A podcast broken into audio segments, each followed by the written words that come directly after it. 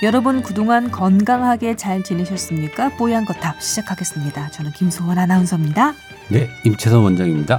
안녕하세요. 남조연입니다. 신현영입니다. 네, 신 교수님, 장 기자님까지 인사를 드렸습니다. 어떻게 지내셨나요? 날이 많이 부쩍 쌀쌀해졌습니다.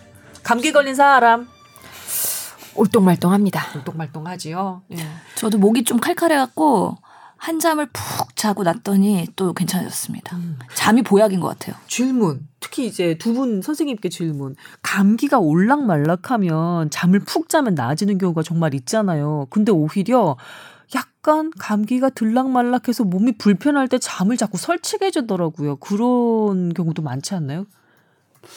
저는 항상 불편하고 잠자다 자꾸 막 깨는 거예요. 불편해서. 예, 여기저기 쑤시는 것 같고 열감도 좀 느껴지는 것 같고 목도 자꾸 칼칼하고 숨도 코가 조금씩 찡찡하게 막히니까 숨도 불편하고. 음. 그럼 잠자야지 좀 나아지는데 잠을 제대로 못 자면 이런 경우는 어떻게 하면 좋은가요? 사실은 열이 날 때 어떻게 하세요? 그러니까 열감이 있을 때 음. 어, 해열제를 먹는 방법도 있겠죠. 열이 날 때. 네. 근데 저는 조금 열감이 있으면 아예 뜨거운 물을 받아놓고 그냥 푹 담궈요.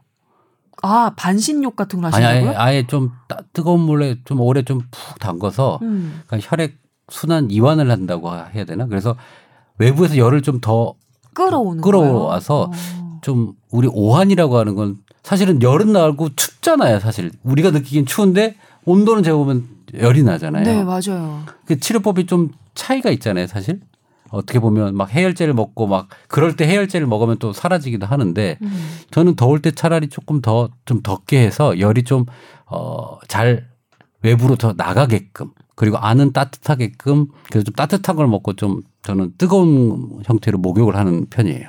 예전 이렇게 또 하면 또 네. 나이가 나오는데 예전에 아랫목 구들 이렇게 있을 때는 뜨거운 바닥에 몸을 좀 지지면서 네. 한 땀을 흘리고 나면 개운해지는 것 같은 느낌도 있었거든요. 음. 근데 요즘은 침대 생활을 하니까 아무리 좀 따뜻하게 잔다고 해도 뭐 이불 웬만큼 두, 두꺼운 거로는 그렇게까지 몸을 이렇게 좀 따뜻하게 해주지는 못하는 것 같더라고요. 저희 집은 그래서 우선 집에 있는 진통 소염제나 타이레놀류를 하나 먹고요. 만약 열감이 있거나 좀 오들오들 떨리거나 목이 칼칼하다. 음. 그러면 우선은 염증을 좀 그런 식으로 완화를 시키고 음. 그다음에 우리 어, 첫째 아들 같은 경우에는 방바닥을 지지면서 음. 잠을 푹 자고 나면은 좀 나아진다. 그 저기 치과 하시는 첫째 아드님. 예. 아 그렇군요. 각자만의 그런 좀 노하우나 그 방법이 있는 것 같아요. 저 같은 경우는 아스피린 하나 딱 먹고 네 아예 잠을 좀 편안하게 음. 통증 때문 동통 때문에 좀 이렇게 설치지 않고 아예 좀 편안하게 자면 그 다음 날은 좀 낫더라고요. 그럼 아스피린은 몇 그램 드세요? 500짜리 하나. 500짜리를 하나 드세요. 예. 예. 아 왜 지금 눈빛이 약간 달라지셨냐면요. 오늘 주제 가 아스피린 관련한 이야기거든요. 미리 뭐 예고 말씀 드리는 셈 치죠, 뭐. 예, 그래서 아스피린 얘기가 살짝 나왔습니다. 자, 날씨가 이제는 뭐 완연합니다. 가을 아니라고는 누구도 얘기 못할 것 같아요. 예, 아침 저녁으로는 정말 춥다 싶을 정도인데요. 체온 관리 잘 하시고 잘 때도 우리 임 원장님 말씀대로 좀 체온 관리 해가면서 그렇게 주무시면은 감기 없이 겨울 맞으실 수 있을 것 같습니다. 환절기 무섭다는 거는 우리 모두 알잖아요. 그죠? 뽀얀 가족 여러분들 꼭 건강 챙기시기 바랍니다. 겨울이 곧 올 것 같아요. 맞아요. 그러면 우리가 기다리고 기다리던 그분도 곧 올 것 같고. 네, 미국에 계신 조기자. 연락 받았어요. 어, 뭐래요? 안 오신대요? 아, 오신대요. 못 오신대요? 제, 제 예상보다는 늦게 오신대요. 12월 27일. 음. 크리스마스 지내고 오시네요? 잠깐, 근데 제가 그날 출발이라는지 도착이라는지 아마 같은 날일 거예요. 27일에 출발해서 한국에 20, 아니구나. 그 다음 날 도착이구나. 그 잠시만요. 올해 안에 여기 뽀얀에 모실 수 있는 거예요? 그건 쉽지 않지 않을까요? 쉽지 않을 건 어렵네요. 같은데. 근데 네. 와서 조금 또 뭐 거기 뭐 집도 뭐 정리도 하고 해야 될 거 아니에요. 음. 아유, 그런 게 어딨어요. 바로 출근하셔야죠. 아, 그래요? 네, 남 기자님. 그럼요. 네. 오, 지금 일진 아, 남주영 27일 기자가 도착. 크리스마스 딱 보내고 26일에 비행기 타시는 것 같네요. 네, 저 표정은 한번 매기는 그런 아, 표정인데요. 아니요, 아니요, 아니요. 아, 간절하게 기다리는 와서 표정입니다. 와서 한국에서 맛 좀 봐라. 갑자기 네. 제가 요거 통, 아니, 편집을 해가지고 딱 날려드려야지. 딴거 막 하다가 지금 갑자기 정신이 퍽 들었어요. 네, 맞습니다. 역시 일진의 힘은 이런 데 나오는군요. 자, 우리 조일진, 조 기자, 미국에서 잘 지내고 계시기를 바라겠습니다.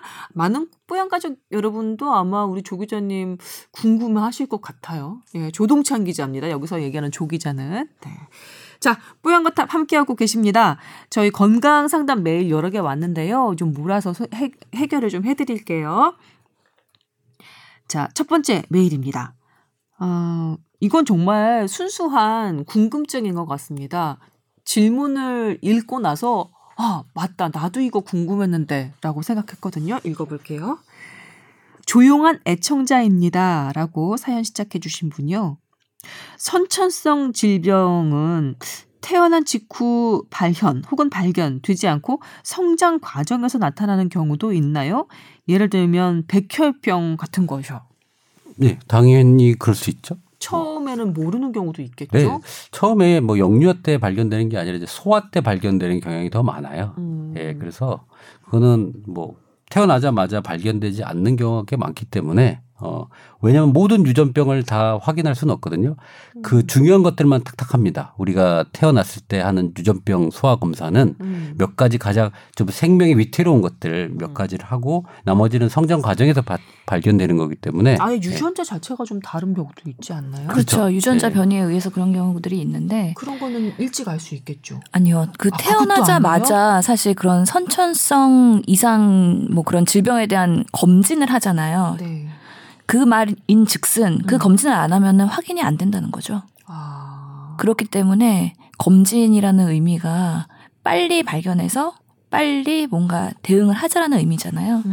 그만큼 처음에 태어나자마자 띡 알 수 있는 방법은 별로 없습니다. 그렇군요. 대부분 성장 과정에서 여러 가지 호르몬 문제 아니면 뭐 유전자로 인해 가지고 그런 여러 가지 혈액 질환의 문제 등등등 이어 얘가 성장 과정에서 뭔가 좀 이상하다. 음. 음, 뭔가 혈액 검사를 해봤더니 뭔가 떨어지더라 이러면서 발견되는 거라 대부분이 곧바로 알기는 참 어려운 것 같아요. 그 소아마비도 사실은 그 선천성이 있고 아 그래요? 근데 예. 거의 다 바이러스성 아닌가요, 소아마비는? 그러니까 바이러스가 산전에 감염이 돼서 태어났을 때 소아마비로 태어나는 아기도 있고요. 아, 선천적으로. 예, 뒤에 어, 척수 형태의 감염이 돼서 어, 또 후반에 생길 수도 있어요. 음. 근데 뭐 그거는 이제 임상 양상이 틀리긴 하지만 그래서 후반에도 소아마비가 생길 수 있는 거죠. 태어나고 이- 이후에 음. 태어날 때도 나올 수도 있지만 그렇기 때문에 반드시 태어난 직후에 발견되지는 않는다. 음. 향후에 발견되는 경우도 많다.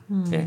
예를 들어서 뭔가 염색체 이상으로 인해서 다운 증후군이다. 그러면 태어났을 때부터 뭔가 해부학적으로 음. 외관상의 그런 모양들이 보이잖아요. 그런 것들은 곧바로 진단을 할 수 있겠지만 그렇지 않은 것들이 훨씬 더 많은. 많다. 예.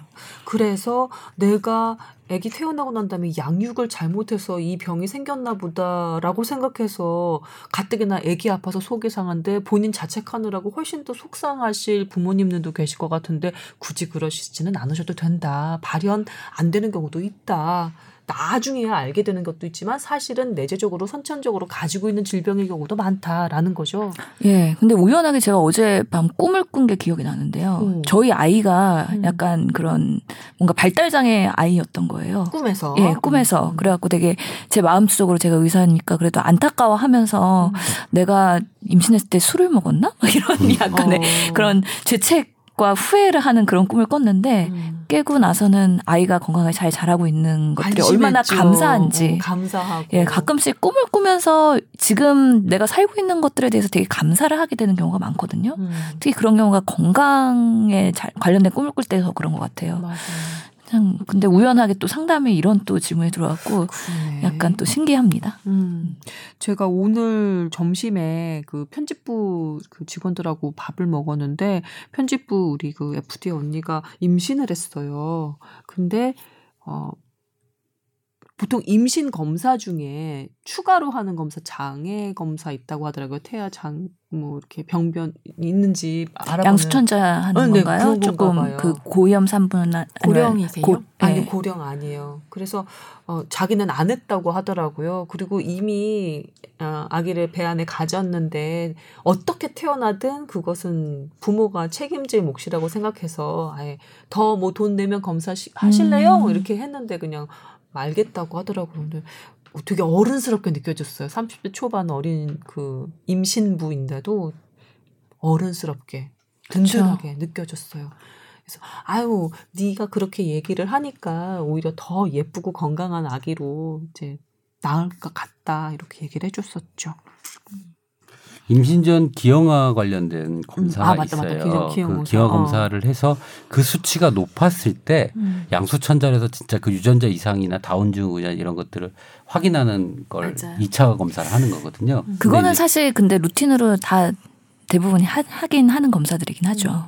저는 근데 그거를 좀 신뢰하지 않아서 일부러 안, 해- 안 했어요. 뭐 수치가 괜찮겠는데 저희 와이프가 음. 출산할 때는 그래서 그거 안 해도 정상분만한 사람이 꽤 많은데 괜히 그 사이에 걱정하는 거 있죠. 음, 그 양수천자 할 때 설명 듣고 걱정해. 그렇지. 왜냐하면 그거 뭐 할 때 유산될 수도 있고 이렇게 그렇죠. 설명을 하거든요. 예. 그러면 그거 걱정해. 나와서 그 검사 결과 나올 때까지 또 뭐 걱정해. 꼭 걱정해. 저는 차라리 그 2, 3주의 기간이 저는 산모한테 너무 안 좋고 태아한테도 안 좋다고 태교의 문제상으로. 그렇죠. 저는 그래서 웬만큼 수치가 진짜 너무 많이 올라간 거 아니면 음. 저는 그냥 어, 아, 하지 말아라. 차라리 그게 음, 음. 예, 예, 엄마 스트레스도 줄여주고 그다음에 스트레스를 받지 않아야 뱃속에 있는 태아도 그 몇 주가 또 얼마나 긴 기간이겠어요. 태아한테는 훨씬 더 좋은 영향을 줄 것 같다. 임 원장님 말씀이신 것 네, 같습니다. 사실 건강 검진이라는 것 자체가 음. 사실 득과 실이 있거든요. 음. 그래서 뭔가 위 양성이 나오는 경우도 많기 때문에 과도한 그런 걱정과 우려 때문에 정밀 검사를 하게 되는 경우들이 있는데 음. 하고 나면은 또 아무것도 아닌 경우가 많아서 아 이런 좀 정말 비용 효과성이나 증명이 안 된 검사들은 좀 건강검진 프로그램에 안 넣었으면 좋겠다라는 좋겠다. 그 생각이 있긴 한데 또 여러 가지 하여튼 간에 헤게모니가 있기 때문에 그런 수많은 검사들이 건강검진 프로그램에 들어오는 거죠. 근데 그 결과를 설명하는 저희 가정의학과 의사 입장으로서는 음. 오히려 환자들을 안심시켜야 되고 걱정하지 말라고 얘기하면서도 또 내가 담보할 수는 없으니까 음. 추가 검사를 해보라고 권고할 수밖에 없거든요. 그러니까. 그런 또 가- 내적 갈등이 있기 때문에 음.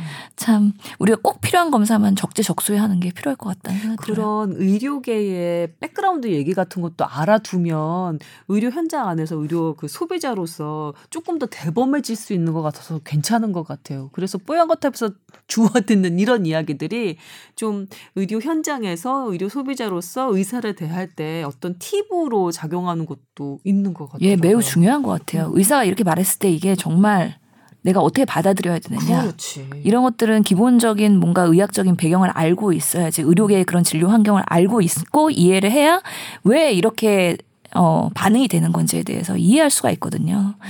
그렇지 않고서는 본인 주장만 하게 되거나 아니면 일방적으로 따라가게 되면 또 아니면 너무 과 불안하거나. 예. 과 불안. 그래서 저는 또 기준이 있어요. 그, 그 검사가 triple marker test라고 하는데 태아 검사. 그 태아 검사를 했을 때 그 수치가 뭐 일정 이상 되면 기형 확률이 높기 때문에 어 양수 천자해서 유전자 검사를 하는 걸로 돼 있어요. 근데 그 산모의 성향이 음. 좀 불안하고 예민하고 유산 경험이 있다든지 아 유산 경험 있다든지. 왜냐하면 그 불안 초조하거나 이런 것들 심적인 부분 때문에 사실은 태아 유지가 안 되는 경우도 꽤 있거든요.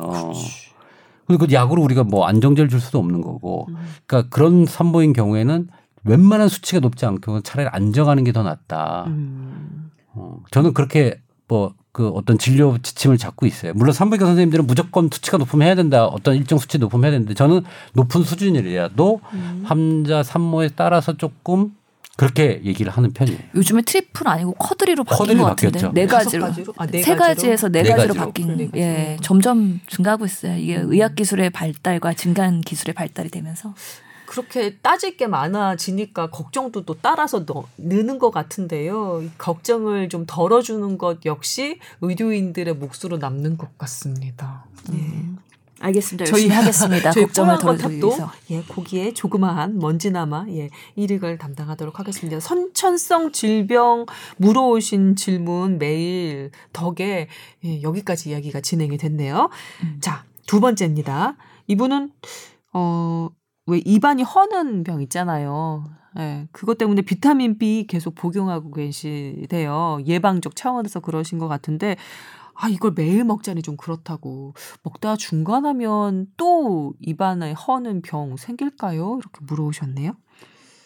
어, 만약 재발한다면 계속 평생 이어서 먹어야 되는 건가요? 막 이렇게 물어오셨어요. 비타민 B를 먹으면 그게 해결이 되나요? 어, 네, 표정으로는 답을 알려주신 것 같은데. 저는 그래서 중단 뭐 좋아졌으면 끊어보는 게 저는 답이라고 생각을 하고요. 음, 그리고 비타민 B로 해결 안 되는 입병들이 너무 많고 음. 이게 만약에 지속이 된다면 다른 질병인지에 대해서 확인을 해야 돼요. 뭐 평편태선이라든지 뭐 그 우리 배체병이라든지 여러 가지 그 구내에 염증을 일으키는 질병들이 많거든요. 음. 그러니까 단순히 이게 계속된다 그러면 좀 병원을 오는 게 맞을 것 같고 일반적으로 먹고 좋아졌다면 다시 한번 끊어보고 시작하는 게 답입니다. 음. 평생 먹어야 할 약은 없다. 평생 먹어야 할 약은 없다. 음. 네. 특히 비타민 B 같은 경우에는 하여튼간에 우리가 꼭 보충을 해야 되는 건 아니잖아요. 일반적으로는 적절한 균형식과 너무 과로하지 않고 내가 어느 정도의 정상 면역력을 유지할 수 있다면 사실 그러니까 피곤하거나 과로할 때 이렇게 입안이 허는 분들이 있어요 반복적으로. 그런 분들은 뭔가 내 생활의 리듬이 깨지면서 면역력이 저하되면서 그런 나타나는 반응일 수도 있거든요 염증 반응이. 그래서 뭔가 비타민 B로만 해결하려는 게 아니라 내 생활의 전반을 검사 이렇게 점검을 해보시면서 뭔가 술, 담배, 운동, 영양, 수면 이런 것들이 기본적으로 잘 밸런스 있게 충분히 유지되고 있는지에 대해서 한번 다시 한번 수정할 부분 없는지도 같이 고민해 보는 건 좋을 것 같습니다. 이렇게 좀 몸이 안 좋을 때 막 이렇게 입도 헐고 이러면 하, 좀 부러운 부분도 있어요. 예? 저는 막 그렇게 했고 막 해도 이런 거 하나 없어서 아프질 않아요. 근데 정말 나 피곤하고 힘든데 뭐 외형적으로 좀 이렇게 아픈 게 있어야 사실은 뭐 나 아프다 이렇게 얘기 좀 하잖아요. 음. 그런 게 없, 없어요. 아유, 저 너무 그렇게 이제 자신만만하게 말씀하시면 또. 그러니까 이렇게 살다가 한 방에 훅 가겠다는 생각 있잖아요. 그러니까 외형에서 나타나지 않으니까 컨트롤 못하고 계속 하게 계속 된다. 예, 이렇게 음. 되는 거죠. 아. 계속 뭐, 뭐 괜찮나 보다 이렇게 해서 막 이렇게 하다 보면 한 방에 좀 훅 가는 병이 확 오지 않을까라는 걱정이 좀 있어서 한 방에 훅 가지 않는 보약은 없나요? 그런 건 없어요. 네, 없습니다. 그런 약은 없습니다. 없어요. 예. 아, 계속 평생 먹어야 하는 약. 예, 없습니다. 그 어. 없습니다. 특히나 이런 비타민 제제 같은 경우 이런 식으로 치료약처럼 드시는 거는 아닌 것 같아요, 진짜. 네. 음, 신 교수님 말씀대로 생활 전반을 한번 다시 한번 보시죠. 입안이 자꾸 그렇게 헌다고 하면. 네. 자, 두 번째 질문 아, 해결해 드렸고요. 다음은 발모 치료제 얘기입니다. 어, 현재 바르는 형태의 발모 치료제는 미녹시딜 성분이 가장 효과적인 제품인가요? 여러 뭐 TV나 홈쇼핑 같은 데서 광고하는 음, 여러 가지 그 발모 촉진 샴푸들 이거 써서 효과 봤던 사람도 있는데 이거는 아닌가요? 라고 물으셨어요. 어, 발모. 네, 발모 저희 한 300번 다룬 것 같은 느낌이 드는데 그래도 예. 예. 애청자시라면 좀 들었을 거라고 생각이 들고요. 어, 그냥 각각에 맞는 것들을 써보면 될 것 같아요. 뭐 고가든 저가든 음. 이걸 써보고 효과가 나는지 한 3개월 써보고 체인지하고 하는 하시면 될 것 같고요. 음. 발모는 항상 얘기했잖아요. 한 가지 원인으로 되지 않는다. 음. 여러 가지 원인이 복합적이기 때문에 음. 그런 것들을 컨트롤해서 잡아야 되는 병, 병이라기보다는 증상이죠. 네, 중사. 어, 아, 네. 저 하나만 말씀드려도 될까요? 지하 미용실 언니가 해준 얘기인데요. 의외로 손님들이 샴푸를 할 때 집에서 이제 머리를 감을 때 덜 헹궈낸대요. 많은 분들이 손님들이 물어보면 그냥 거품 좀 잦아들었다 싶으면 헹구지 않고 그냥 샴푸 한 번 하고 말거나 아니면 곧장 트리트먼트나 린스 수- 그 하는 것다 단계로 간다고 하더라고요. 그분은 그걸 어떻게 하시는 거죠? 물어보셨대요. 자 이렇게 하면서. 맞아요. 응. 오늘도 제가 그래서 머리 감고 왜 이렇게 계속 오래 헹궈내요?라고 물어봤더니 음. 이렇게 해야 돼요.라고 음. 물어보시면서 손님들이 대부분 이렇게 물어보면 자기가 이렇게 뭐 빨리빨리 해드려야지라고 하면서 그 몇 번 하는 것조차 손님들은 되게 오래 헹군다고 생각을 한다는 거예요. 머리 감을 때. 이거보다 더 하셔야 된다고 집에서는 그렇게 얘기를 해주면서 저한테 그 얘기를 전하더라고요. 남자든 여자든 남자든 상관없지. 여자든 예 그리고 특히나 남자분들 같은 경우에는 밑으로 감거나 좀 오래 이렇게 샴푸를 하지 않고 그냥 슥슥 하고 거, 거품만 사라지면. 만다고. 하는데 그게 탈모에 정말 안 좋대요. 맞아요. 예. 오늘도 제가 거울을 보고 머리를 딱 까- 그러니까 닦으려고 보니까 거품이 있는 거예요. 아이 그, 그 그냥 그냥 이제 싹그 세버리는 아, 많은데. 머리를 감는 게 아니라 머리를 세수하는 거죠. 네. 남자들은. 근데 이 원장님은 숱도 많으신데요. 그래서 여튼 지하 미용실 그 미용장 원 원장님과 샴푸 거품만 제대로 잘 씻어내도 탈모 걱정의 상당 부분은 줄어들 거라고 충고하셨습니다. 그래도 SBS 지하의 미용실에 들어가려면 꽤 권위 있고 덕망 있는 헤어. 디자이너가 들어와 있겠네요. 네, 믿을 수 있는 해주시는. 분이긴 한데 그 말은 정말 공감합니다. 네. 모든 아나운서들과 연예인이 이용하는 곳인가요? 많이 이용하죠. 어, 그럼 더더욱 신뢰가 가네요. 전 한 번도 가본 적 없습니다. 넌 연예인이 아니어서 그래. 흡입이 안 돼서. 아 기자들도 많이 가긴 해요. 연예인 구경하러 가면 되잖아. 예. 예전에 컬투 두 분이 음. 거기서 하곤 했었습니다. 네. 그리고 밤에 감는 게 굉장히 중요하다고 하더라고요. 아침에 감는 것보다? 예, 예, 예. 음. 그 우리가 세수 밤에 하고 자는 것처럼 두피도 깨끗하게 하고 자야 그게 원 이 혈액 순환에서부터 모든 순환이 원활한데 음. 저도 사실 아침에 자주 감거든요. 저도 아침에 말리기 감아요. 힘들어서. 근데 매일 감아야. 되나요? 그러면? 근데 그거는 두피마다 다른 것 같아요. 사람 컨디션마다. 음. 근데 그쵸. 매일 매일 밤에 감는 게 제일 좋대요. 특히 무슨 특히 김소원 선배처럼 제품 같은 거 쓰시는 많이. 분들은 음. 하는 게 좋다는데 저는 아침에 감습니다. 탈모가 이렇게 심한데도 아침에 바쁘니까 몇 번 못 헹구고 나오는 뭐 사람도 그런 경우도 있고요. 그 저도 저녁에 감을까 아침에 갈까 하면 저녁에 감고 자서 자면 이렇게 붕 뜨고 막 이래서 그렇죠. 결국 물을 또 묻혀야 되잖아요. 그러니까 에이 내일 아침 하고 아침에 말지. 말지 라고 돼버리더라고요. 음. 근데 진짜 건강을 위하는 사람들은 깨끗하게 세안하고 다 말리고 뽀송뽀송한 데 자는 그 여, 여유 시간이 있는 분들은 저녁에 하시는 게 맞을 것 같아요. 술 먹고 쓰러지는 분들은 그런 여유 없습니다. 예. 네, 여튼 여유 있게 예, 샴푸 시간을 가지고 충분히 헹궈내시는 것이 발모의 첫 걸음이 아닐까라는 생각을 해보겠습니다. 자, 감사합니다. 그리고 어, 하나 더 할까요? 네. 네. 사연 하나 더 하도록 하겠습니다. 이분은 아, 이 관절 그 관련한 메일이 그 제법 많이 옵니다. 이분은 무릎 통증 때문에 보내오신 분인데요. 아, 제가 등산을 좋아하는데 요즘 오른쪽 무릎에 통증이 심해져서 등산을 제대로 못하고 있다고. 병원에도 가봤지만 아, 별 차도가 없고 하루 정도 쉬면 통증이 없어지고 증상도 없어져 그이 병원 때문에 좋아진 건지 아니면 이렇게 쉬어서 좋아진 건지 잘 모르겠다고 하셨는데 이게 제 짐작엔 여기 사연 주신 분 제 짐작엔 오다리라 그런 것이 아닌지 의심이 들 때가 있습니다. 오다리 가끔 신경이 많이 쓰이는데요. 수술로 치료가 가능한지도 궁금합니다. 라고 하셨습니다. 오다리로 등산을 자주 하시는 근데 분이래요. 진짜 사연 보내주실 때 음. 성별과 음. 연령만 알려주셔도 훨씬 도움 될 것 같아요. 이분은 그냥 이렇게만 예, 보내주셨어요. 예, 예. 그래서 왠지 젊은 분이실 것 같고요. 근데 오다리 걱정하시면은 약간 연세 있는 어머님이실 수도 근데 있지 않을까요? 심한 운동을 종종 하신다고 적혀 있네요. 네. 음, 그러니까 그러게 추측할 수가 없네. 음, 음. 예전에도 오다리에 대해서 한번 X다리, 오다리 어떻게 수술할 것이냐, 수술을 할 것이냐 말 것이냐, 어느 정도 되면 수술할 것이냐 얘기했잖아요. 교, 조- 교정기라고 나와 있는 것들 쓸모가 있느냐 없느냐 뭐 없느냐. 이런 얘기 하셨죠. 근데 대부분 오다리 나는 오다리인데 수술할 거냐 해당돼 안 되는 사람이 대다수예요. 수술은. 어느 정도나 벌어져 있어요 오다리. 근데 그거는 각도를 재고 뭐 이렇게 해야 되는데 어, 그 어. 엑스레이를 보고 전문가가 수술 여부를 결정하는데 상당히 그거에 해당되는 분이 적어요. 음. 그러니까 수술은 그 그리고 그 주위에 근육이나 이런 것들을 해가지고 조금 무릎에 어떤 근육을 좀 만들거나 이래서 허벅지와 종아리 근육을 잘 어, 조합을 하면 어느 정도 교정이 좀 돼요. 어, 그래서 차라리 교정 형태를 하시는 거지 하는 게 낫지 수술은 제가 볼 때는 거의 아니실 것 같고요. 음. 그다음에 무릎 뒤쪽에 힘줄 부분이 있다는 거는 아까 얘기한 대로 그 허벅지랑 그 종아리 근육 이런 것들이 지금 밸런스가 맞지 않는 거라고 저는 좀 생각이 들어서 음. 이렇게 힘줄 부분이 이 문제가 있는 걸좀 어, 스트레칭이라든지 여러 가지 뭐 지압이라든지 이런 걸로 좀 풀면 무릎이 조금 나아지실 거예요.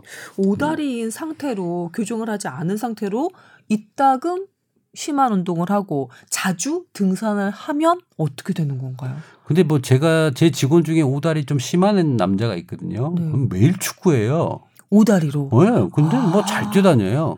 그 어. 근육이 좀 받쳐주면 또 괜찮아. 받쳐주면 그런 부분들이 충분히 괜찮을 것 같아요. 젊은 분들 중에도 꽤 이- 있나요? 저는 주로 어머님들을 많이 뵈가지고 관절염이 있으신 많아요. 어. 있어요. 근데 우선은 오다리라고 하면은 이게 하중이 그 우리 무릎과 무릎을 연결하는 그 연골에 일부에만 예 일부에만 치중이 돼서 거기가 닳기 때문에 음. 통증이 쉽게 쉽게 올 수가 있죠. 근데 이분 무릎 뒤 힘줄 부분이라 해서 그 통증 부위는 좀 다른 것 같기는 해요. 음. 저도 이번에 추석에 뭔가 계단을 많이 오르락 내리락하는 음. 곳을 갔다 왔더니만 오른쪽 무릎이 아프더라고요. 어머나. 어머나. 그래서 뭐 이거 하루 이틀은 아니거든요. 음. 제가 지난번에도 30대 이제 예, 되니까 이제 노화가 진행된다고 말씀드렸잖아요. 그래서 여러 가지 척추와 관절 어, 것들. 동안으로 그런 얘기를 하다니. 이게 모르겠어요. 그게 아이를 두 명 낳고 아. 뭐 지금 15kg 이상 되는 아이들을 가끔씩 안아주기도 하고 아. 그러면서 여러 가지 무리가 생겨서 그럴 수도 있을 것 같아요. 더. 그래서 빠른 노화가 진행될 수도 있는데 음. 뭐 그런 희생적인 부분도 있지만 희생적인 서두에 부분. 말한 것처럼 건강한 아이들이어서 감사하면서 어, 감사하면서. 뭐 그냥 감안하면서 요즘에는 자세 교정 그 도수 치료도 받고 있습니다. 음. 어제 사주를 보러 갔어요. 사주가 아니라 그 제가 하는 일이 좀 궁금해서 아, 뭔가 큰 일을 앞두고 예, 계신 큰, 모양이다. 큰 일을 앞두고 있- 어, 큰 일이기보다는 음. 그 어떤 회사를 하나 인수해서 합병을 지금 해서 같이 일을 하려고 음. 그 대표한테 갔어요. 음. 그 대표랑 같이 너 나랑 같이 일하는 걸 어떤지 한번 좀 보러 가자. 어? 오, 아, 흥미롭다. 어, 사주예요? 궁합이에요? 그러면? 그 남자니까 뭐 궁합이라고 보긴 좀 어렵고 음. 이 사람이 나랑 같이 일을 해서 한 5년간 같이 일해서 우리가 성과를 낼 수 있을까? 음. 너는 나, 내 밑으로 들어와서 너도 빚을 발할 수 있을까? 음. 나는 너를 품으면서 이게 더 커질 수 있을까라는 음. 궁금이 양측이 할 거 아니에요. 네, 네. 물론 회사를 인수하는 건 돈을 주고 사는 부분도 있겠지만 음. 그걸 떠나서 이제 합이 맞냐는 거죠. 음. 그래서 갔어요. 갔어. 가서 이제 뭐 내 거는 볼 필요가 없고 음. 내거 이렇게 사주라 이렇게 놓고 이렇게 봤더니 어뭐 같이 일하라는 결론이 났는데 음. 그 사람이 어 너무 잘 맞춘다고 해서 그 사람이 하나 질문을 더 하는데 우리 아이들의 건강은 어떤가요라는 질문을 하더라고요. 그 같이 갔던 대표가 음. 보통 그렇게 사업을 남자들 사업하러 가면 사업 얘기 위주로 하거나 일 얘기를 하는데 네. 그 남자는 자기 아이들이 건강한가요? 음. 어, 아무 문제 없이 클까요를 물어보더라고요. 음. 그 지금 메인 얘기를 하고 그 다음에 가장 중요한 얘기가 좀, 좀 다른 걸 수 있잖아요. 뭐 임채선이 좀 어? 음. 어떠냐 뭐 이런 음. 것들을 질문할 수 있는데 자기 자식들에 대한 걱정을 하더라고요 남자가 음. 그걸 보고 아 난 이 사람하고 일해야겠다 음. 왜 그러니까 가족이나 애정 그 내 거에 소중한 것을 지키려고 하는 그 모습이 음. 좋아 보였어요 저는 솔직히 음, 음, 음. 음. 저희 셋도 데려가 주시면 안 돼요? 우리 새 아들의 건강은 어떤 걸 우리도 멘트 하나 날리고 맞는 사람이랑 임원장님이랑 같이 한번 껴주시죠. 비즈니스. 아 이게 그 가족을 사랑하고 아이들을 사랑하는 마음이 음. 저는 좀 좋게 보였어요. 그래서 저는 마음속으로 아 같이 일해야 되겠다라고 음. 결정. 그 사주를 떠나서 그 사람의 마음가짐을 조금 좋게 네, 봤어요. 소원 언니도 남편 건강 물어보시고 우리 주연이도 엄마 건강 한번 물어보시고 건강. 우리 점수 한번 따죠 임원장님한테. 신 교수님도 새 아드님 네. 음. 그 본인의 무릎과 질문 하나가 이렇게 중요하다니까요. 그게 지금 오다리 수술 치료 가능한지 물어보셨다가 뭐 갑자기 사주 사주로 가고요. 근데 예. 뭐 얘기 나온 김에 한 3분만 뭐 여쭤봐도 될까요? 저희 아버지도 한의사셨잖아요. 근데 초반에는 정말 코웃음 치다가 이 생년월일 하고 증상하고 연결하는 임상이 쌓이면서 이 사주가 자신의 건강, 이 환자들의 건강이랑 좀 연관이 있다는 사실을 점차 점차 알게 돼서 사주 공부를 시작하시더라고요. 물론 전문가적인 수준까지는 가지 못하고 그냥 한번 궁금해서 명리 뭐 명리학 같은 책을 보신 것 뿐이지만 혹시 임 원장님은 그런 생각 안 해보셨나요? 저희 이, 집- 이렇게 생각하는 한의사들 꽤 있지 않나요? 꽤 있어요. 한 뭐 한 10% 미만 정도는 어, 별로 없구나. 예. 이 명리학 그러니까 사주랑 인간의 건강과 연결해 가지고 보는 음. 사람들이 꽤 있죠. 네. 그리고 저희 부친 저희 집안에서도 이 명리학 공부라는 걸 저는 옆에 많이 봤기 때문에 음양 오행이 인간의 장기랑 하나씩 하나씩 일대일로 있기 때문에 매칭이 된다고 하잖아요. 그러니까 여러분 그 뭐 할 때 쌀 던지는 거 봤죠 혹시 쌀? 아, 점볼 보러 때. 갈 때. 쌀점이요? 예. 어. 음. 아니 뭐 티, 드라마에서 본 것 같아요. 착 던져가지고. 어. 음. 근데 그게 그냥 저기 쌀 던지는 게 뭐 무속적인 게 아니라요. 그러면 그게 명리학적으로 그 개수랑 이런 걸 해가지고 그 괴를 보는 거예요. 팔괘 있잖아요. 흩어진 쌀 알 흩어진 모양으로 팔괘가 보인대요. 아 니 개수 개수로 세, 는 거예요. 아. 그 개수의 숫자를 가지고 그 숫자를 가지고 맞추는 거예요. 음. 어. 근데 그거는 명리학적으로 원래 옛날에 내려오던 거고, 어. 근데 그런 걸 통해 가지고 그 사람이 현재 상태에서 시기적으로 뭐 언제가 불편하고 뭐가 불편할지 이런 것들을 좀 감별하는 거거든요. 음. 어. 근데 그게 정말 잘 보지 않고서는 정확하지 않아서 저는 조금 정말 잘 볼 거면 하고 대충 하다 끝낼 거면 하지 말아라고 저는 후학들한테 얘기를 해요. 음. 어. 그래서 저희 아버지도 대충 하다 그냥 마셨어요. 아 근데 뭐 제가 끼어들 얘기는 아닌 것 같은데 네. 약간 어 한방하고 이쪽 현대 의학하고 자꾸자꾸 이제 음. 한 방향으로 가자고 하는 와중에 음.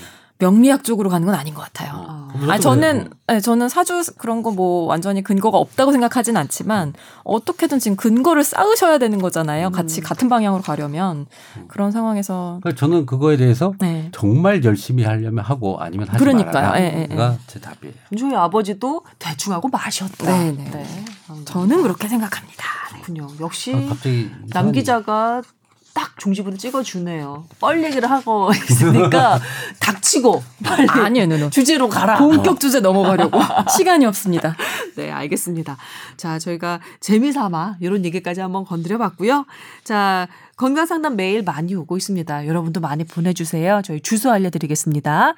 tower at sbs.co.kr입니다. 아, 뽀얀 거탑 타워 썼고요. 아, sbs.co.kr입니다. 어, 오다리 수술보다는 네, 교정, 교정을 그다음에 근육 네, 관련된 근육 거를 네. 네, 해주십사. 먼저 해주십사라는 그런 아, 이야기까지 마지막으로 해드리면서 여러분의 메일 기다리고 있다는 얘기 예, 남겨드립니다. 자, 그럼 오늘의 본격 주제로 넘어가겠습니다. 오늘의 발제자는 남주현 기자입니다. 제가 덜컥 손들고 발제를 하겠다고 했는데요. 어렵더라고요. 어렵기도 하고 제가 자 이렇게 저렇게 답답하게 바빠서 조금 많이 부족할 수 있으니까 두 분이 많이 도와주시고 우선 자신감은 좋았고요. 번쩍 손을 들고 제가 네. 하겠습니다. 뭐- 뭐라도 해야죠. 아스피린 얘기는 제가 사실 최근에 되게 많이 들었거든요. 뭐, 뭐, 그냥 이렇게 저렇게 아는 이차저차 아는 교수님들이 아스피린이 뭐 대장암 예방은 뭐 이미 오래전에 나왔고 뭐 치매 예방에까지 도움이 된다 해서부터 시작해서 아스피린은 명약이다. 진짜 저렴하게 모든 뭐 거의 모든 병을 예방할 수 있다. 뭐 그런 식으로 굉장히 요즘에 말씀하시는 분들이 많더라고요. 그래서 그래서 이전에 상식 처럼 심혈관계 질환 할머니 할아버지들 네, 저용량 네. 아스피린 먹으면 계속해서 뭐 꾸준히 두타. 막송 응, 네. 저도 그래서 미국 갔다 올 때 구매 대행한 적도 있고요.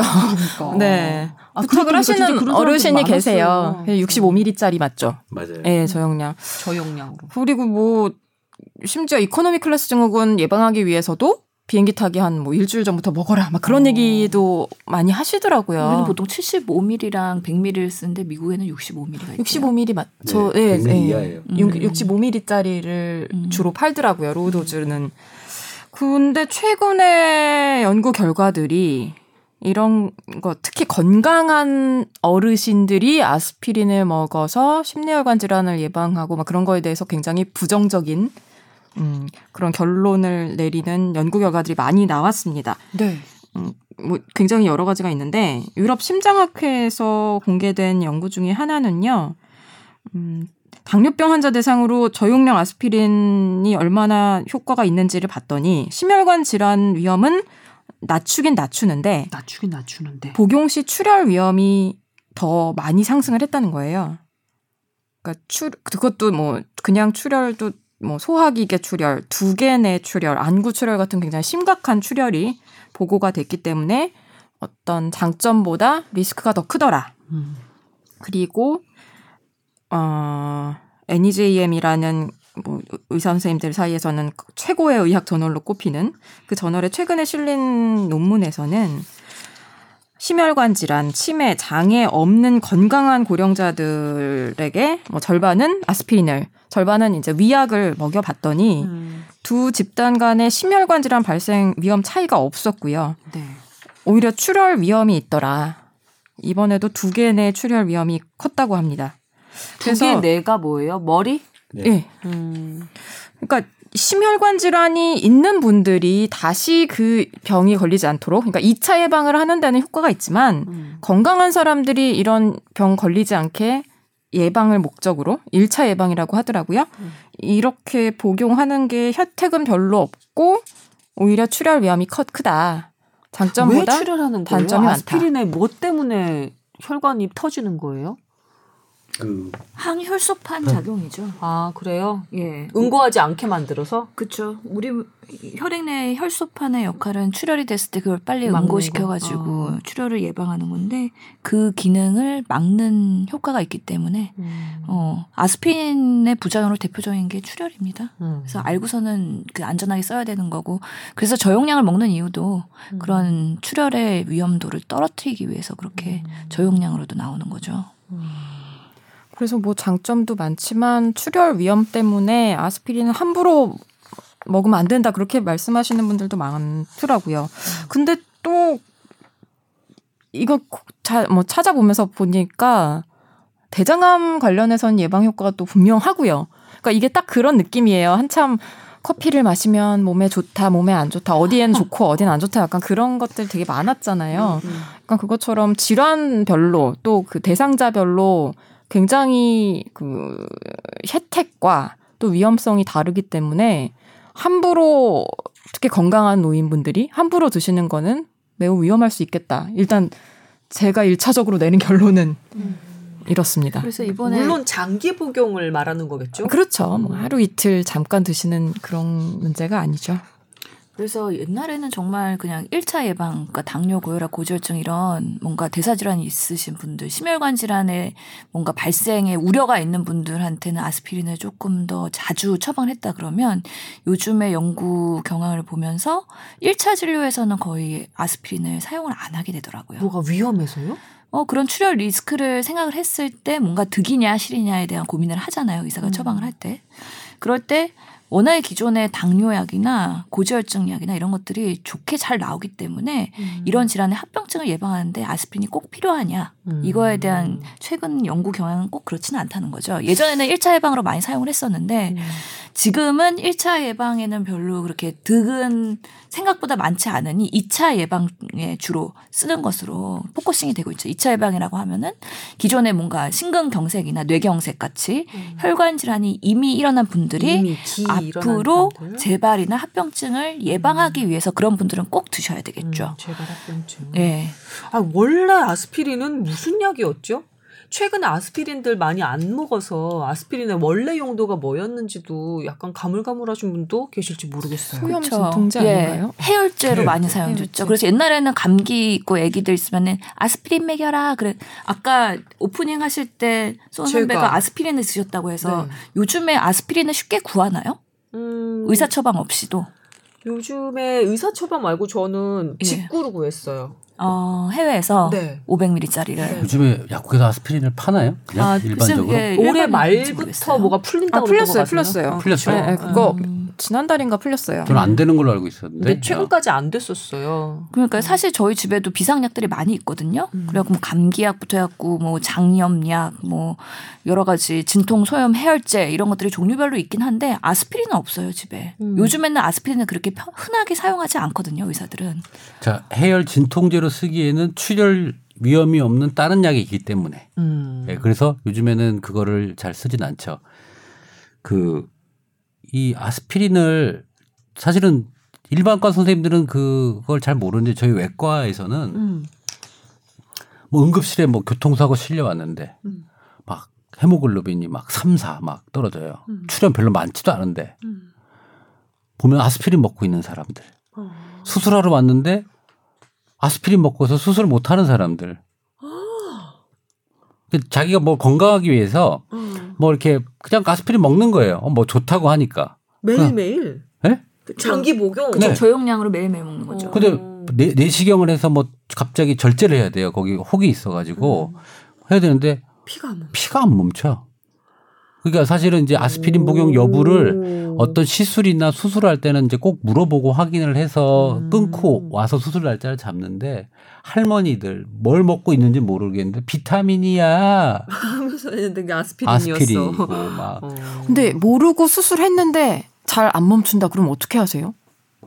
그 안티도트가 또 있어요. 이게 아. 그걸 해서 지혈을 하지만 네, 사실 네. 그런 약을 쓰는 것보다는 안, 먹- 안 음, 먹고 수- 안 먹고 수술하는 게 낫죠. 어느 정도나 끊으면은 수술 가능해져요? 보통 일주 넉넉 잡고 일주. 2주면 되기 음. 때문에 그 정도 이후에 수술하시면 되고요. 음, 저처럼 해열로 아마 아스피린 500ml짜리를 먹었다. 네. 그런 것도 뭐 치과 치료 같은 거 할 때 피 안 멈추고 그 걱정하면 한 일주일 정도 있다가 해야 되나요? 한 번 먹은 것도? 네, 일주일 정도. 어. 어. 근데 이제 사실은 이게 혈액 순환을 개선하는 개념이잖아요. 피가 묽어지잖아요. 음. 응고가 덜 된다는 거예요. 음. 그럼 피가 뻑뻑해지지 않는 거죠. 아마 순환 부분이 나아진다고 생각하는 분이 많을 거예요. 이걸 먹고. 그래서 음. 우리가 그 혈관 질환 때 이제 뭐 사- 이제 드시는데 사실 한의학적으로는 어 이런 혈액 순환이 안 되는 사람들을 치료하는 약제에 그렇게 혈액을 맑게 만들어서 이렇게 돌려주는 약들은 많거든요. 음. 그래서 사실은 아스피린처럼 말초 혈액, 어, 뭐 혈액이라든지 이런 걸 순환시키고 어, 끈적끈적하지 않게 해서 잘 돌아가서 장기에 가서 자기 역할을 할 수 있게끔 해주면 사실 몸에 여러 가지가 좋아질 수 있다고 저는 생각을 해요. 음. 근데 이게, 이게 출혈 위험성을 유발하면서까지는 굳이 할 필요 없지 않겠냐. 음. 어. 근데 저희 2년 전쯤에 우리 일진이 보도했던 내용인데 저용량 아스피린을 6년 이상 복용하면 대장암 위험이 19% 떨어진다, 낮아진다. 예, 맞습니다. 네네. 근데 그러면 이- 이런 경우에 대장암 위험 요인이 있는 분들은 드시는 게 나을까요? 물론 의사와 상의를 해야겠지만 고민스러울 것 같아요. 네, 사실 지금 그 우리가 계속 그 아스피린에 뭐 별로 생각보다 효과가 없다라고 얘기하고 있긴 한데 아까 남 기자가 소개했던 그 연구도 고령자를 대상으로 했죠. 네. 70세 이상. 그래서 사실 중년의 남성 여성들 이런 분들에 대한 데이터는 아직까지는 그래도 베네핏이 있다는 게 주류긴 해요. 그래서 이걸 너무 확대 해석해서 아스피린 처방하는 게 잘못된 양 오해하시면 안 될 것 같고 근데 아직까지는 대장암이나 여러 기타 암들에도 효과가 있는 연구들이 많이 나오고 있지만 암 예방으로 아스피린을 처방하는 경우는 그렇게 흔하지 않거든요. 진료실에서는 여러 가지 대장암을 예방하기 위해서는 뭐 대장 내시경을 조기 검진을 한다든지 그런 건강한 생활 습관, 비만을 예방하고 뭔가 규칙적인 운동 이런 식으로 예방을 하지 그거가 걱정돼서 아스피린을 처방하는 경우는 저는 잘 못 봤거든요. 대장암 보시는 선생님들은 사실 대장암이 진단되고 나서 그런 환자분들을 보기 때문에 어떨지 모르겠지만 예방적으로 아스피린을 암 때문에 쓰는 경우는 저는 저도 못 봤지만 그 사실 대장암 원인이요. 대장암 원인을 지금 규명된 것들만 나열을 하면 동물성 지방 섭취, 높은 열량 섭취, 섬유소 섭취 부족, 비만 이런 것들이 대장암과 연관이 있어요. 보면 왠지 고지혈증 생길 것 같고 뭔가 피가 막막 것 같고. 끈적끈적할 것 같고 그것만 들어도 그러니까 사실은 그런 그 고열량의 식품이라든지 인스턴트라든지 이런 걸 먹는 사람이 결론적으로 혈액이 안 좋아질 거고 그런 혈액이 대장 쪽에 문제가 생기면서 염증이 생겨서 용종에서 암으로 가는 그런 원인과 어떻게 보면 일맥상통하는 부분이 있- 한 있다고 흐름에 한 흐름에. 있다고 저는 음. 보거든요. 그래서 사실은 어 내가 그렇게 사는 사람이라면 아까 얘기한 그 우리 만성 질환을 가지고 있을 거고 혈액도 안 좋을 거고 이런 사람들은 전 써보는 것도 대장암을 예방하기 위해서 저는 나름 괜찮다고 생각하는데 그게 어떻게 한묶음이죠. 대장암 따로가 아니라 음. 혈액의 이런 문제 이거 이거가 결국 대장암을 유발하는 원인 그러니까 한묶음으로 본다면 가능하지 않을까.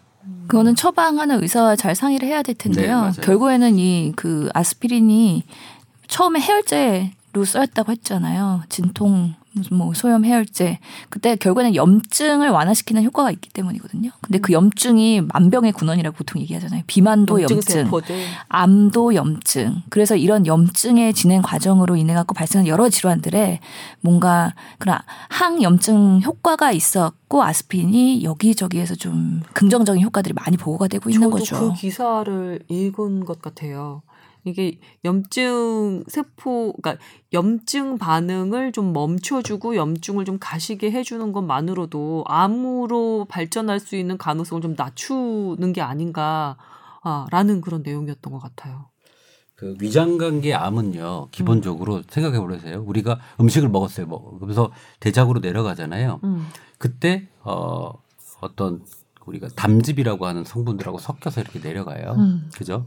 그래서 그게 대장 쪽에 있는 세균하고 이렇게 어 해서 독소 물질도 나오기도 하고 나쁜 물질도 나오기. 나쁜 음식을 많이 먹으면 어 담즙산이나 이런 것들도 나쁘게 형성이 되고 음식도 나쁜 걸로 형성이 돼서 대장으로 내려오잖아요. 위, 나쁜 음식이 뭔데요?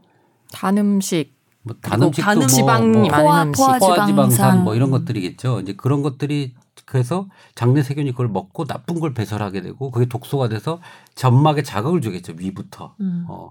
그리고 그게 오래 자극을 주면 염증이 생기고 이게 이제 변형이 생기고 암으로 간다는 형태예요. 사실 그래서 뭐 섬유소를 먹으면 이런 속도가 빨리 내, 내려가거든요. 음. 그러니까 그 접촉 시간도 좀 줄여야 되고 음. 식이섬유나 이런 걸 많이 먹어서 빨리 내려가야 되고 그다음에 독소 물질이 나오지 않게 해야 되고 이런 것들이 장 건강에는 그런 것들이 핵심 키워드예요. 그러니까 음. 음식물이 좋은 게 들어와야 되겠죠. 네. 그리고 몸에 있는 체내 나쁜 성분이 나오지 않아야 되고 뭐 장 세균도 마찬가지지만 그래서 이게 전반적인 여러 가지 토탈 케어로 봐야 되는 거예요. 음. 어, 그 중에 아까 얘기한 혈액 순환 부분 도 포함이 되고 아까 항염증도 염증. 포커스가 되는 거죠. 음. 계속 한쪽에 염증이 일어나지 않게끔 하면 음. 이 세포 변형이 안 일어나는 거니까. 그렇죠. 대장암이 되게 한국 사회에서 중요한 이슈가 됐어요. 그 서구 사회에 따라가면서 지금 대장암의 사망률이 위암을 한국 사람들 앞질렀거든요. 오. 순위가 올라갔어요. 원래는 위암이 압도적으로 암이 그렇죠. 많았죠. 갑상선 빼고는 위암이 왕이었는데 툭툭툭툭 올라왔죠. 우리나라가 어. 위암 치료를 워낙에 조기에 발견을 해서 잘 치료하기 때문에 그런 이유도 있긴 하지만 그런 생활 습관이 서구화되면서 많이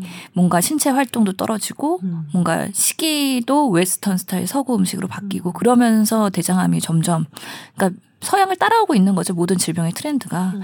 그러면서는 우선은 대장암 예방을 위해서는 그런 생활 습관 교정은 가이드라인에 있긴 하지만 아스피린을 처방하라는 것은 아직까지 가이드라인에 들어 있지 않기 때문에 하나의 옵션으로 음, 아까 말한 리스크가 높은 군에서는 뭐 고려해 볼 수는 있긴 하겠지만 아직까지는 주류는 아닌 것 같다라는 게 지배적입니다. 하여튼 이 아스피린은 아까 얘기 정리한 대로 남 기자님이 정리를 한번 해주시면 고령자인 경우에 어, 건강한 사람 네. 고령자인 경우에는 굳이 먹을 필요가 없다. 없다. 맞다. 그게 이제 한 가지 이제 주제가 된 거죠. 여러분들이 왜 자꾸 딴소리 하냐 니네들 막 이런 얘기 많이 해요. 야 저번엔 뭐 이렇게 먹으라며 지금 먹지 그랬어요? 말래 뭐 어떻게 하라는 아니 거야. 우리가 아니고요. 아니. 그냥 연구들이 이제 계속 보도가 아, 되니까. 예. 그리고 아, 또 예. 피해 의식인가요? 의료 관련 기사들 보면 네. 표제어로 예. 아스피린 장기 복용하면 무슨 무슨 효과 이런 식으로 아예 잘라서 눈에 싹 들어오게 나오잖아요. 의료 관련 그 기사들이. 그러니까 이것만 보면 와 아스피린 계속해서 먹으면 암 안 걸릴 것 같고 이런 뭐, 생각 들게 만든다는 거죠. 그러니까 여러 가지 보면 있고 그래 나- 놓고 어떻게 하라고? 응. 그러니까 어쩌라고. 어쩌라고? 어쩌라고. 그래서 우리가 언제 한번 준비해야 될 것 같아요. 의학 관련한 기사들, 좋은 기사는 어떻게 보고 나쁜 기사는 어떻게 걸러내야 될지에 대한 여러 가지 케이스 사례를 들면서 우리가 그걸 맹신하지 말고 적어도 걸러낼 수 있는 능력을 뭔가 청취자들이나 시청자들이나 구독자들이나 어, 배양할 수 있는 또 주제를 한번 잡아보는 건 좋을 것 같아요. 그래서 오늘 이 아스피린은 좀 정해줘야 될 것 같아서 구독 이 지금 듣고 계신 분들이 혼란이 왔을 것 같아요. 어, 왜냐하면 먹으라고 말라고 어떻게 하라고. 그리고 지금 장기 복용하고 계신 분들도 많으실 것 같아요. 왜냐면 그게 상식처럼 되어 있었거든. 예, 기존에는 그 아스피린이 하여튼 일차 예방에도 사용이 됐었는데 심혈관 리스크가 10% 이상인 사람한테는 득이 있다 해서 그동안 많이 처방이 됐습니다, 사실. 그래서 그 심혈관 리스크 10%를 산정하는 기준은 뭐냐? 결국에는 본인의 여러 가지 지표들이거든요. 그 지표들을 다시 한번 이쯤에서 remind 시켜드리면 고령, 그러니까 나이 그 본인의 심혈관 위험도를 계산할 수 있는 사이트들이 있어요. 음. 계산 사이트가 있는데 거기에는 나이를 입력해야 되고 성별 그리고 콜레스테롤 총 콜레스테롤 수치와 HDL이라는 고지방 아 고밀도 지단 지단 지단백 콜레스테롤 좋은 콜레스테롤이죠. 그거랑 수축기 혈압, 흡연 여부, 고혈압 조절을 위한 약물 여부 이런 것들을 입력하면 본인의 리스크가 나오거든요. 그래서 10% 이상이면은 이때까지는 처방을 하는 게 기본 주류 가이드라인이었는데 이런 것들의 트렌드가 이제 조금씩 변하고 있다는 거죠. 더 세분화되는 거예요. 음, 건강하신 분 그런 거 괜찮으신 분은 먹을 필요가 없고 음. 부작용만 더 있기 때문에 그리고 너무 고령의 저- 건강한 분은 먹을 필요 없고 아까 얘기한 대로 그런 기저질환이 있어서 문제가 있는 중년의 남성들 아까 얘기한 대로 대장암의 원인과 같은 식생활을 하고 있는 사람들에게 2차 예방으로 아스피린을 쓰자. 1차 예방은 그냥 건강한 사람이 먹는 거는 배제하고 질병이 걸렸었거나 걸릴 위험군이 있는 사람들을 먹자. 이게 정리가 되는 거예요. 네, 사실 저도 그냥 처방하는 사람 입장에서는 좀 편한 게요. 노인 환자들 왔을 때 뭔가 만성 질환이 있어가지고 이 사람의 뭔가 혈관 상태가 안 좋을 것 같아서 예방적으로 처방을 해야 되나에 대한 갈등이 있거든요. 근데 우리 할머니, 우리 할아버지들 그런 거 드시면은 또 이 아스피린에 대한 속쓰림 그리고 출혈 경향 이런 것들을 생각하면은 처방해야 될까 말까 고민을 많이 했어요. 근데 이제는 좀 그런 고민을 덜 해도 될 것 같다는 생각이 드네요. 안 하시는 안 걸로. 쪽 예, 건강하신 고령자 할머니들은. 어. 굳이 1차 예방으로는 쓸 필요는 없을 것 같다라는 생각이 좀 듭니다. 약을 너무 많이 받아가. 그냥 뭐 한, 뭐한 비닐봉이 가득 받아가요. 한, 한, 아, 그리고 그 우리가 이제 수술하고 나서 할머니가 퇴원을 했어. 퇴원을 해가지고 근데 그 담낭 절제술을 했는데 거기에 조금 문제가 생겨서 아파서 다시 응급실로 왔는데 할머니가 그 퇴원할 때준 약봉지 있잖아요. 한 약봉지를 몸에 이렇게 들 꽉 안고 응급실에 있는 거예요. 그 약봉지를 가슴에 안고 소중하신 거예요? 어, 나는 이거 안 먹으면 안 된다는 생각인 거야. 나그 모습을 응급실에 보고 나서 아, 의사들이 이 약 꼭 먹어야 됩니다라고 얘기를 했던 게 음. 근데 사실은 뭐 그렇게 길게까지 처방할 필요는 없는데 그렇게 약을 좀 남용했구나라는 생각이 조금 사실 좀 사실 들기도 해요. 어. 그래서 할머니 그거 안 먹으면 죽는다고 응급실에 가서 나 이거 먹어야 된다고 하는 거예요. 아니 그래도 그렇게 약 처방한 거 잘 드시는 분은 낫죠. 처방 받고도 전혀 안 드셔서 더 악화되시는 분들도 많지 않아요? 참 이게 우리 사회적 이슈긴 한데 지난 회차에 건강보험 얘기했잖아요. 우리나라가 의료비가 상대적으로 저렴하기 때문에 그런 약을 처방하는 빈도도 약알 개수가 엄청나죠. 약값이 싸니까 우선 감기도 기본적으로 뭐 기침가래 콧물 진통소염제 위보호제하고 다섯 개 나가잖아요. 거기다가 항생제까지 하면 여섯 개 나가는데 음, 외국인 환자 오면은 국제진료소에서는 그냥 코프 시럽 하나 주거든요. 그만큼 그게 컬처 차이라는 거죠. 그게 당연히 그런 비용이 사람의 행위를 결정하게 되는 거고. 그런 면에서는 우리나라도 좀 변화할 필요가 있어요. 맞아요. 저도 외국인 환자가 싱가포르 환자가 왔는데 보통 한국 사람들은 여섯 개 약이나 다섯 개 약을 받아가야 마음에 일단 안정감. 안정을 가면 안정감이 오는 거예요. 근데 외국인들한테 뭐이 약, 이 약, 중에 어, 저는 그거 약 필요 없어요. 필요 없어요. 필요 없어요. 아, 본인이 필요 없다고요? 없다 환자가? 그래요. 없다 그래요. 와. 약을 많이 주면 오히려 의사의 신뢰가 떨어지는 거죠. 어머. 예, 간단하게 뭐 외국에서는 비타민 먹고 음. 코프 시럽 뭐 며칠 3일 먹고 그래서 내가 그냥 건강한 생활 하면서 수면 보충하고 그러면서 좋아질 거를 왜 이렇게 약을 남용하느냐라고 생각할 수도 있거든요. 그래서 예. 그 의료 행태가 나라마다 각각 문화에 따라서 많이 달라지게 되는데 우리나라는 너무 약물 과용이 심해서 이 약을 어떻게 정리할 것이냐, 특히 노인 환자에서 중복되는 약들 이런 것들 누가 정리할 거냐 그런 거 갖고도 또 의료계에 대해서는 또 이슈가 분분하잖아요. 치료약뿐만이 아니라 예방약 플러스 건강기능식품까지 해서 거의 다 먹고 나면 알약으로 배가 부를 정도 이렇게 많이 챙겨 먹잖아요. 더군다나 건강이 나빠져서 치료를 해야 된다고 생각하는 사람들 같은 경우에는 어 내가 이제 건강이 한풀 꺾였나 보다. 어 이제 뭐라도 몸에 좋은 거라도 챙겨 먹어야지 하면서 비타민 챙기고 건강기능식품 챙기고 각종 영양제들 예방약들 다 챙긴단 말이죠. 그래서 한 줌으로 치면은 알록달록한 알약으로 거의 한 줌이에요. 그걸 그렇게 챙겨서 드신다니까. 그 간이 괜찮을까요? 약도 아무리 좋은 약도 다 부작용이라는 게 있지 않아요? 그러니까. 그리고 약끼리 또 충돌하는 그런 약물 상호작용 않아요? 이- 약 성분들끼리 참 약은 근데 너무 무서운 줄 모르는 것 같아요. 이게 그 구조가 잘못돼 있어요. 우리나라 의료 체계에서 약을 많이 처방할수록 다 돈을 벌거든요. 아. 경제가 활성화됩니다. 제약회사가 돌아갑니다. 아, 제약회사가 네네. 돌아가고 제약회사는 뭐 의료에 지원을 해주고 뭐 이런 여러 가지 공생관계들이 있기 때문에 의사들은 많이 약을 처방하게 되고요. 그러면 약을 많이 처방하는 데는 약을 싸게 들여오게 되고요. 뭐 이렇게 뭐 여러 가지가 있어요. 그러다 보니까 약을 그렇게 많이 안 줘도 될 것 같은데 많이 주게 돼 있는 거죠. 근데 이런 것들은 수가를 올려서 빨리 해결해 줘야 돼요. 적게 처방해도 어 그만큼의 수익이 날 수 있게끔 해주면 안 할 텐데. 저요. 지금 정말 엉뚱한 아이디어 하나가 떠올랐는데 진짜 말 되는지 안 되는지 한번 들어보세요. 그 인터넷 설치 기사들이나 에어컨 설치 기사들 이런 분들 오셔가지고 서비스 해주시고 난 다음에 항상 고객 관리 평점 잘 달라고 전화가 와요. 그런 것처럼 우리도 의료 서비스도 약을 쬐끔 주고 복약 지도를 철저히 하고 그다음에 생활 전반에 대한 정보나 그 이, 이런 관리를 잘 해주는 병원에 대해서 의료 서비스 만족도 설문 조사를 그 아이 그 애플리케이션 같은 걸로 하게 해서 약을 여기서는 피, 불필요한 약 덜 쓰고 그 다음에 제대로 된 복약지도 해주고 가끔 전화 걸어서 약 드시고 계시냐 운동하셨느냐 물어봐 주고 생활까지도 전반적으로 점검을 해줘서 내가 약 안 먹고 속도 안 쓰리고 건강을 빨리 회복했다. 아 그래 이 의사와 이 병원에 대한 만족도 5점 별표 5개. 뭐 이런 거를 다 합산해서 그 다음에 심평원에서 나중에 이렇게 좀 음? 또 이렇게 좀 혜택도 좀 주고 그 병원이랑 의사에 이런 식으로 좀 안 될까요? 비슷한 걸 하고 있죠. 이제 벌써? 환자 평가를 하고 있죠. 환자의 그런 음. 만족도 평가를 하고 그거를 그 병원의 질평가의 뭔가 성과금으로 환원을 시켜주고 있죠. 아 벌써 하고? 예, 예를 그게- 들면 교수 평가처럼 그렇죠. 왜냐면은 예전에는 특진비가 있었잖아요. 음. 특진비가 사라지면서 음. 그거를 어떻게 그 병원이나 의원들한테 되돌려줄까의 지표로서 환자의 질 평가를 합니다. 그래서 만족도를 평가를 하고 그거에 맞게 되돌려주기 때문에 이제는 그런 것들을 관리하는 시대가 좀 왔다. 요즘에 심평원에서 광고하는 것들 모 잘 보는 병원, 모 잘 보는 병원, 심평원 들어와서 조회하세요. 또 항생제 남용하지 않는 병원 심평원 홈페이지 들어가면은 리스트를 알 수 있습니다. 이런 식으로 광고를 하더라고요. 근데 이게 음.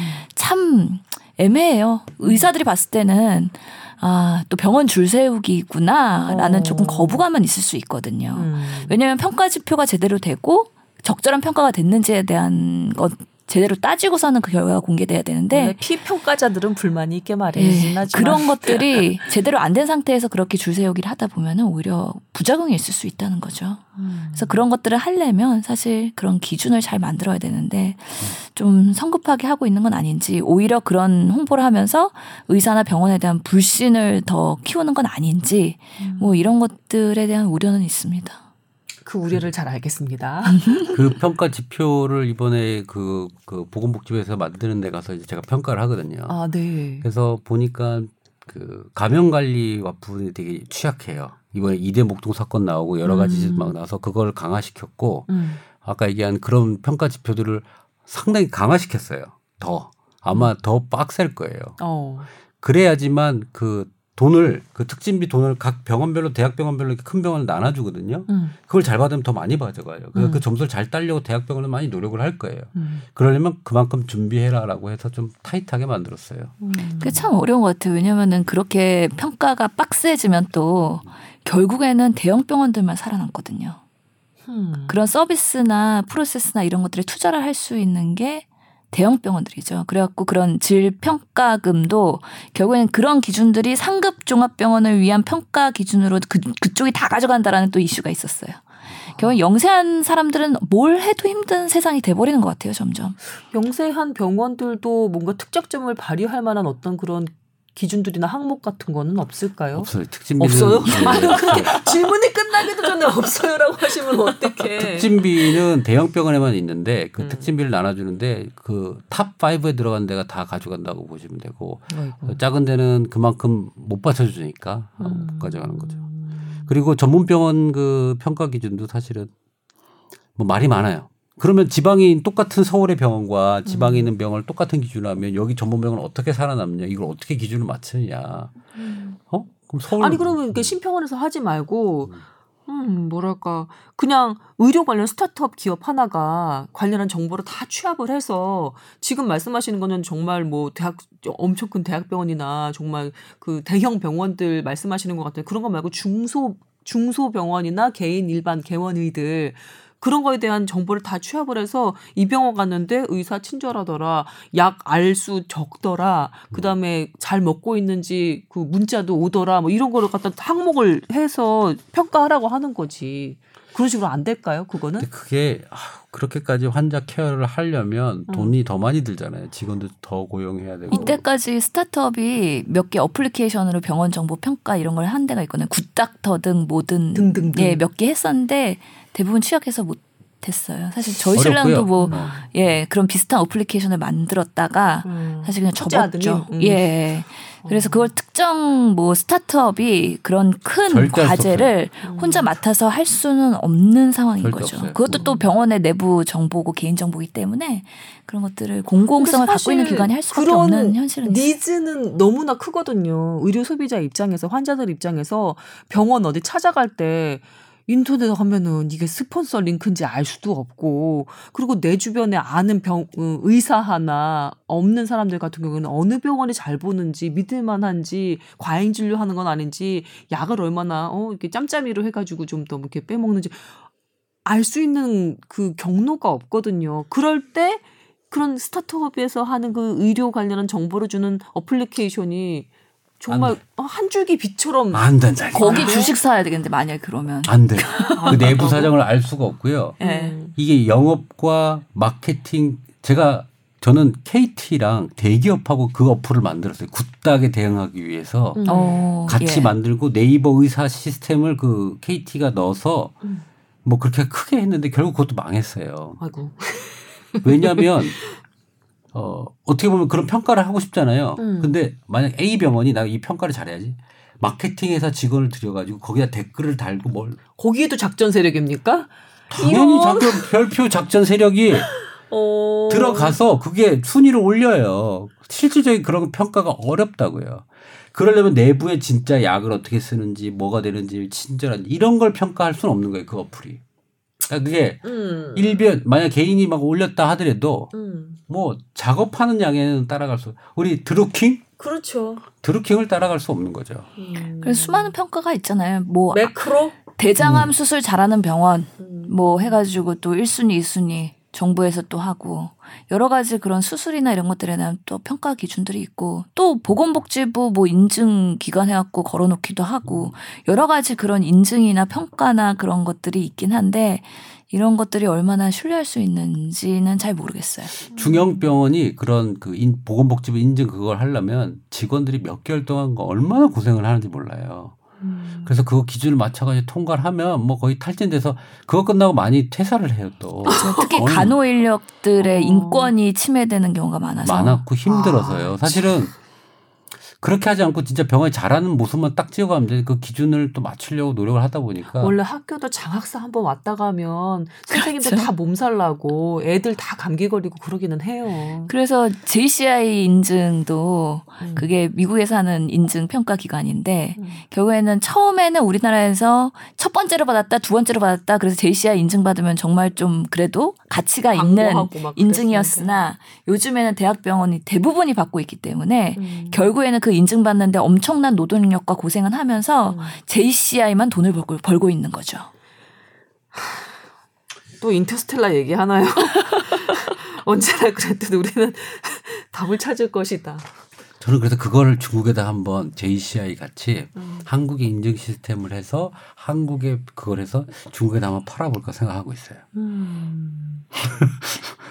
한국 의료에 대한 신뢰가 있을 테니까. 그렇죠. 음. 원장님, 저희랑 사주팔자 한번 저희 인증 평가 직원으로 써주시겠어요? 자자자 여러분 저희가 사실은 오늘 본격 주제가 아스피린이었거든요.